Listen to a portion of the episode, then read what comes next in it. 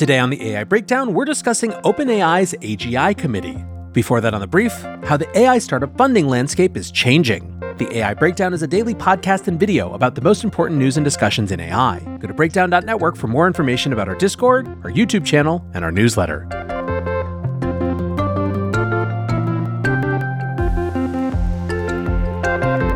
Welcome back to the AI Breakdown Brief, all the AI headline news you need in around five minutes. Today, many of our news stories have to do with the startup landscape in AI, and we're going to start on more of a meta note.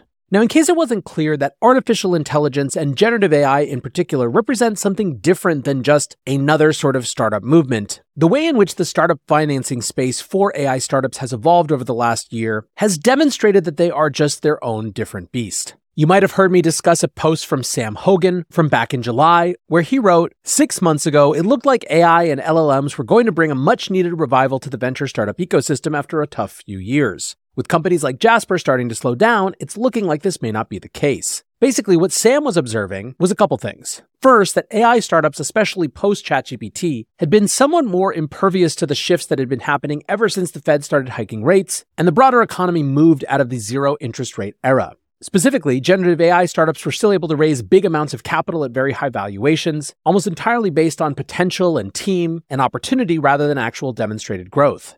Now, specifically, Sam was identifying that the wrapper startups, companies that were sort of just building on other people's APIs, were having a really hard time. And he was writing that before the big labs like OpenAI really started to compete with many of those companies. He also noted that enterprise companies that might have in the past simply partnered with startups were actually building their own AI solutions, customizing open source models, and generally being more proactive than they had been with previous tech changes in the past. Today, there was a somewhat related post on Twitter from Gokul Rajaram from DoorDash that he called investors of last resort. And in it, he discusses how important the role of big tech companies has been and seems poised to continue to be when it comes to startup funding and taking roles that previously had been just for venture capitalists. Gokul writes The revelation that Character AI is speaking with Google about their new financing round is not surprising in the least. Despite an incredibly engaging product, i.e., 4 million daily active users, with the average user spending two hours per day in the product, the company has extremely high burn since they are building their own models, a competitive advantage in the long run. Monetization is non existent today, although obviously lots of promising future avenues, and competition is on the horizon as modes switch from text to images and video, and Meta readies its own avatars. It's impossible for VCs to underwrite a $5 billion valuation for the company. The only viable investors at this stage for Character are Alphabet, Amazon, Microsoft, Nvidia, and a handful of other large corporates. They are price insensitive and are driven by completely different considerations, such as GPU cloud enterprise customer lock in than venture capitalists are. As we've seen with OpenAI and Microsoft, Anthropic, Google, and Amazon, Stability AI, Intel, and Cohere, Nvidia, and Salesforce, and other cases, any company building their own foundation models will ultimately need to go this route. It's just far too expensive to train these models, and the ROI and revenue from inference is too far out for the venture model to support. The OpenAI Microsoft partnership seems to have paid dividends for both parties. With the proliferation of this model, curious to see the implication of this on exits, future financing rounds, strategic flexibility, and of course, long term commercial success.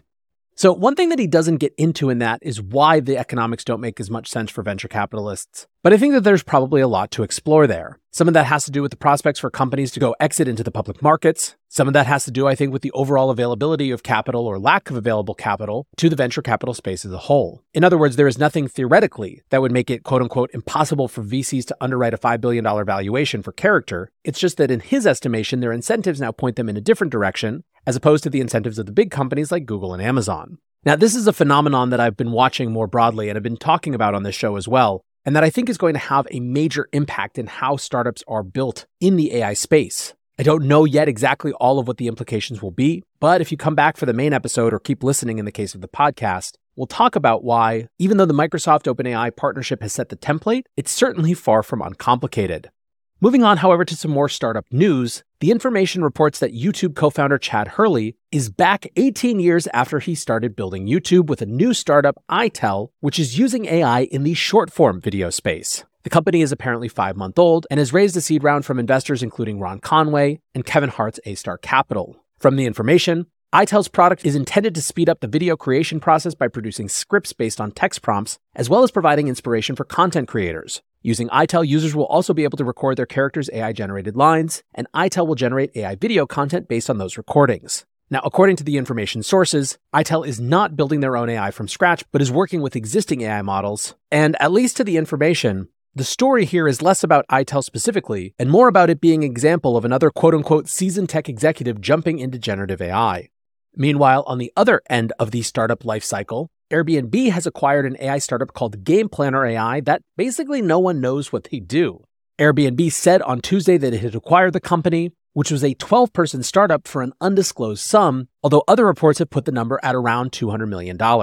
Notably to many was that Game Planner AI was co founded by Adam Cheyer, who was also previously one of the founders of Apple Voice Assistant Siri. Said Airbnb CEO Brian Chesky in a statement AI will rapidly alter our world more than any other technology in our lifetime. So, again, while we don't know the details here, it seems likely that Airbnb views the future of travel and experiences as involving artificial intelligence in some meaningful way.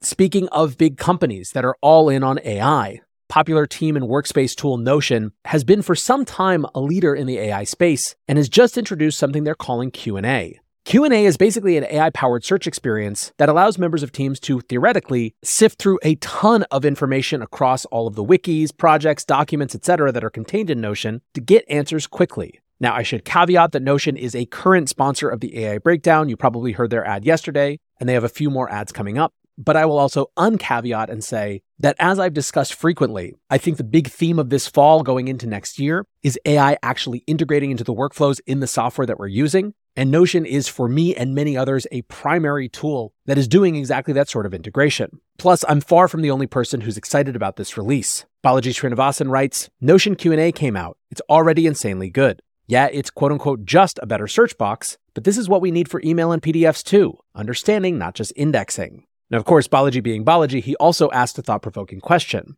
writing, I wonder if there's a way to do AEO, like SEO to write documents or entire wikis such that AI can understand them better. Should be lightweight and not interfere with authoring flow, but if there are things one can do along the way, perhaps it'd help. Now, going back to the biggies and what they are building, Google's DeepMind has gotten a ton of press today randomly with an AI that is focused on more accurate weather predictions. Basically, this tool called GraphCast uses decades of historical weather conditions to produce 10 day forecasts, and according to a study published in Science on Tuesday, that model outperformed the quote gold standard forecasting model from the European Center for Medium Range Weather Forecasts on roughly 90% of metrics tested. Now, of course, this is not just some novelty feature for getting press, but something that has really important implications, especially in a world where weather events have gotten more unpredictable, more devastating, and thus more costly. If we're able to predict, for example, the path of cyclones, or anticipate severe temperatures better and farther in advance, we can take better preparatory steps. Over in the world of geopolitics, US chip exports continue to have their desired impact, as well as the impact that chip makers were concerned about, as Reuters reports that Chinese giant Tencent is now seeking to find AI chip supplies rather than relying on companies like Nvidia. Said President Martin Lau on a call with analysts, quote, "We will have to figure out ways to make the usage of our AI chips more efficient, and we will also try to look for domestic sources for these training chips." We got similar news from Tencent rival Baidu last week. Lastly, an interesting story out of Argentina, where the presidential election has come down to two final candidates. A lot of ink has been spilled trying to understand what the potential implications for AI in the US presidential elections next year might be, but we're kind of getting a preview down in Argentina right now. Both candidates have used AI to create imagery and posters, and the campaign of Sergio Massa has also gone even farther when it comes to deepfaking his opponent, Javier Milei.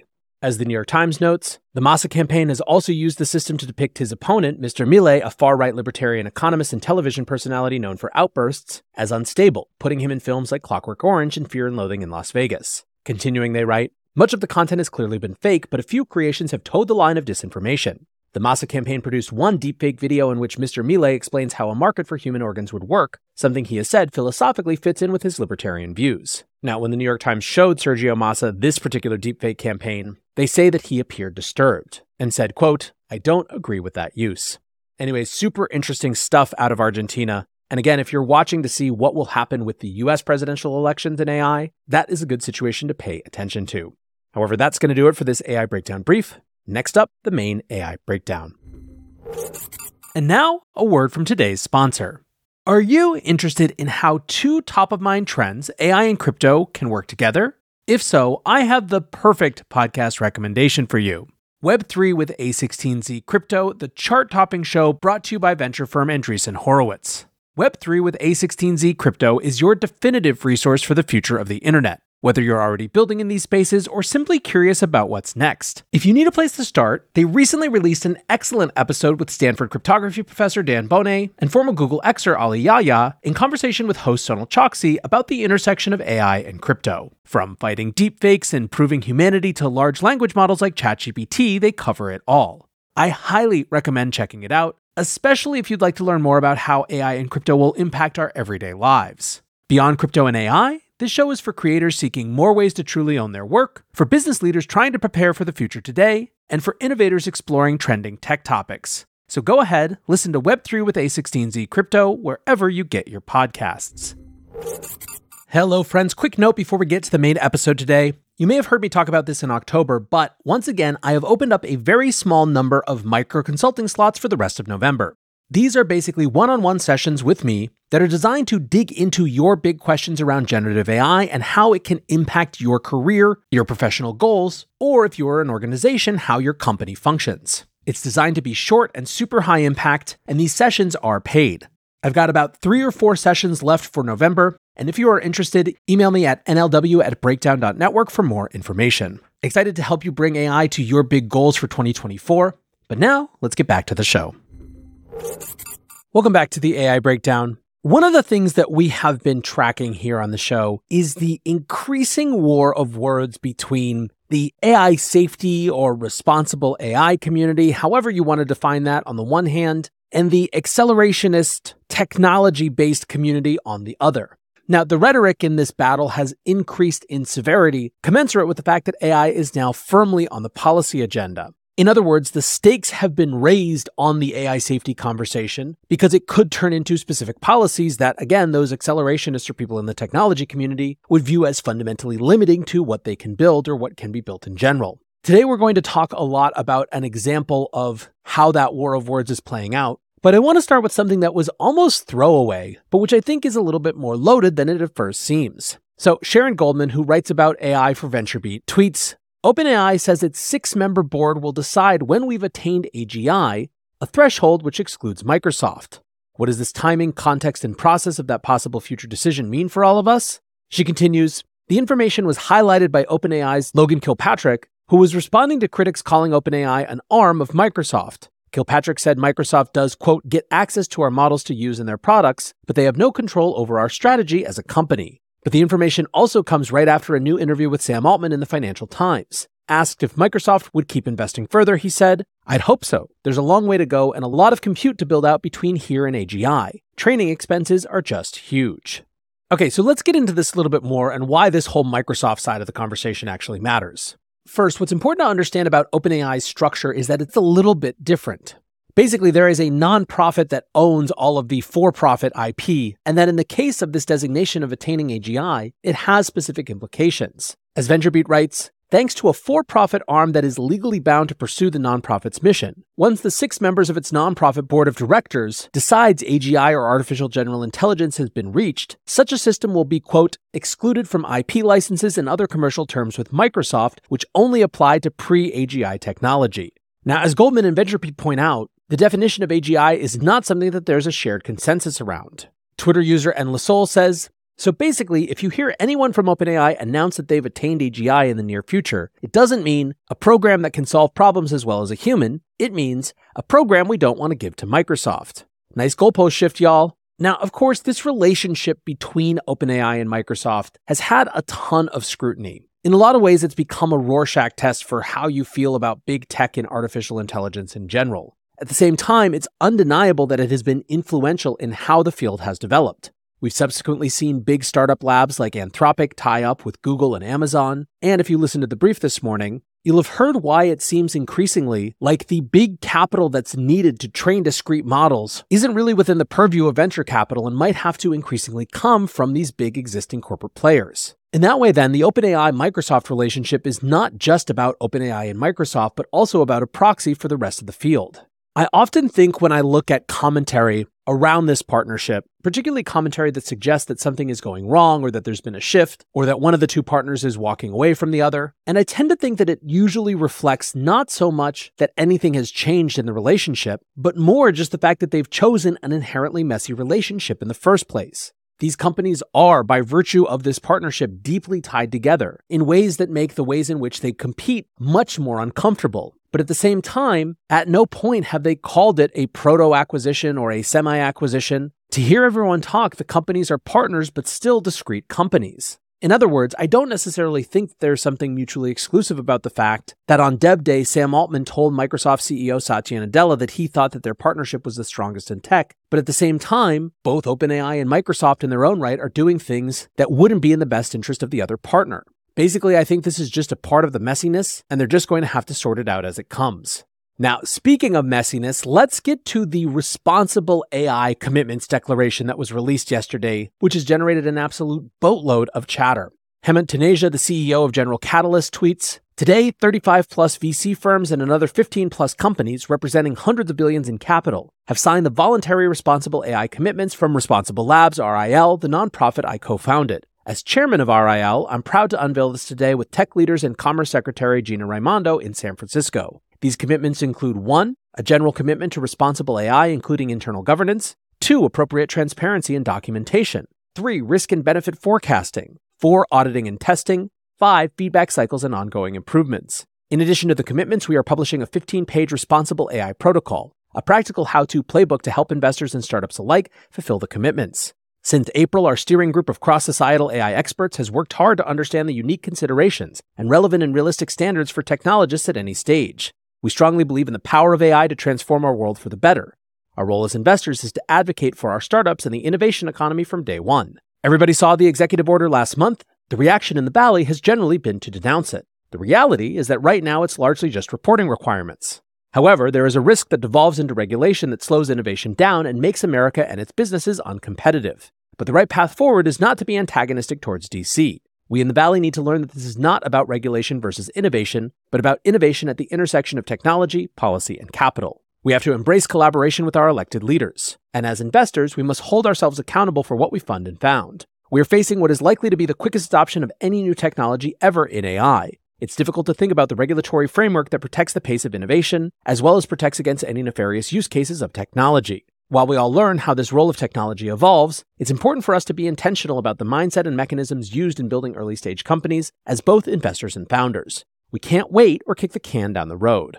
Now, this also came with an announcement document, Responsible AI Commitments for Startups and Their Investors. The responsible AI commitments include securing organizational buy in, i.e., implementing internal governance, fostering trust through transparency, i.e., documenting decisions about how and why AI systems are built or adopted, forecasting AI risks and benefits, taking reasonable steps to identify the foreseeable risks and benefits of technologies, audit and test to ensure product safety. Under that, they write, Based on forecasted risks and benefits, we will undertake regular testing to ensure our systems are aligned with responsible AI principles. Testing will include auditing of data and our systems' outputs, including harmful bias and discrimination, and documenting those results. We will use adversarial testing such as red teaming to identify potential risks. Finally, make regular and ongoing improvements. We will implement appropriate mitigations while monitoring their efficacy, as well as adopting feedback mechanisms to maintain a responsible AI strategy that keeps pace with evolving norms, technologies, and business objectives. Now, there were a few spattered quote tweets and posts of support, including this one from Brandon Goldman, who is a partner of AI safety at Lionheart VC and writes,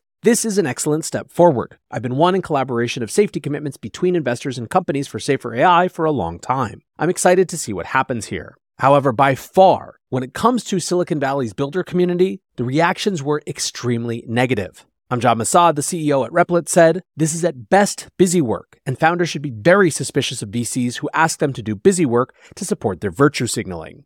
And this was a really common theme that this was either A, proto regulation, in which case it should be rejected, or B, toothless virtue signaling, in which case it should be rejected.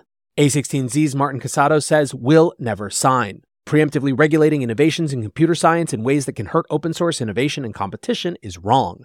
PhD Casey Handmer says, Charitably, this is an attempt at forming an AI cartel to reduce valuations. Posterity will see this as about as useful and moral as banning books for having dangerous ideas that might corrupt the youth.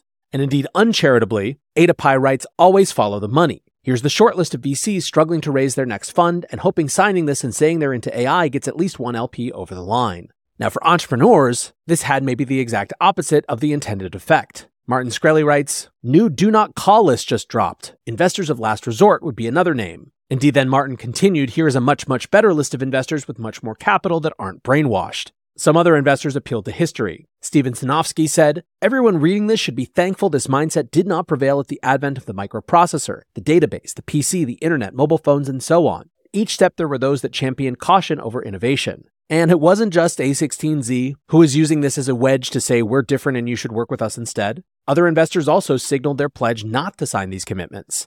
Julie Fredrickson wrote, I've signed nothing. I make no pledges to any ethical standard set by anyone else but my own conscience and my faith in other men and women of conscience. Julie also added, Remember when Google's public relations campaign was Don't Be Evil? How'd that turn out? Maybe we can learn some lessons and apply to concerns about artificial intelligence.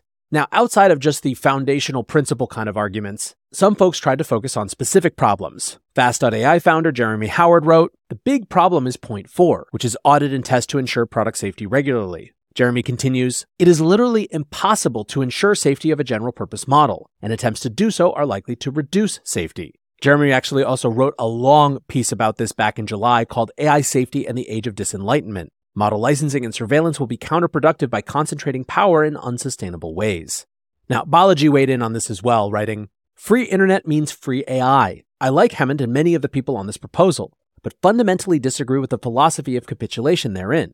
We will fight government control over compute with everything we have. Because we have just been treated to the mother of all bait and switches, where AGI was used to somehow justify a new TSA. The true purpose of this executive order has nothing to do with avoiding existential risk, everything to do with gaining existential control. Remember, this government is the generator of existential risks, not the regulator thereof, as there is still no accountability for funding the development of COVID 19 in a Wuhan biolab. Exactly how can it regulate anything when it can't regulate itself? Rather than immediate capitulation, this coalition would be much better served if it was A, suing the federal government over the illegitimacy of an order that essentially regulates speech and logic itself, and B, working with smart governors in pro tech states abroad to set up intelligent pro AI environments. The fight for free, decentralized AI will be like the fight for encryption and a free internet. And we will win, because 640K of compute isn't enough for everyone. Basically, there is a strong undercurrent here that this represents a push for more government control, and that this self regulatory proposal is effectively capitulation with it. Now, meanwhile, there is a whole separate issue going on that is not actually about self regulatory principles in a voluntary declaration, but is about what ends up in the EU AI Act and what big tech lobbying efforts are trying to produce there. But that I think will be the subject for another show. For today, the relevant recap is just that this is a growing conversation. It's growing in terms of how broadly people are participating, it's growing in terms of the stakes. In other words, now is a good time to start paying attention and getting involved because someone will win the conversation, and the world of the future will be shaped by who it is. Thanks as always for listening or watching, and until next time, peace.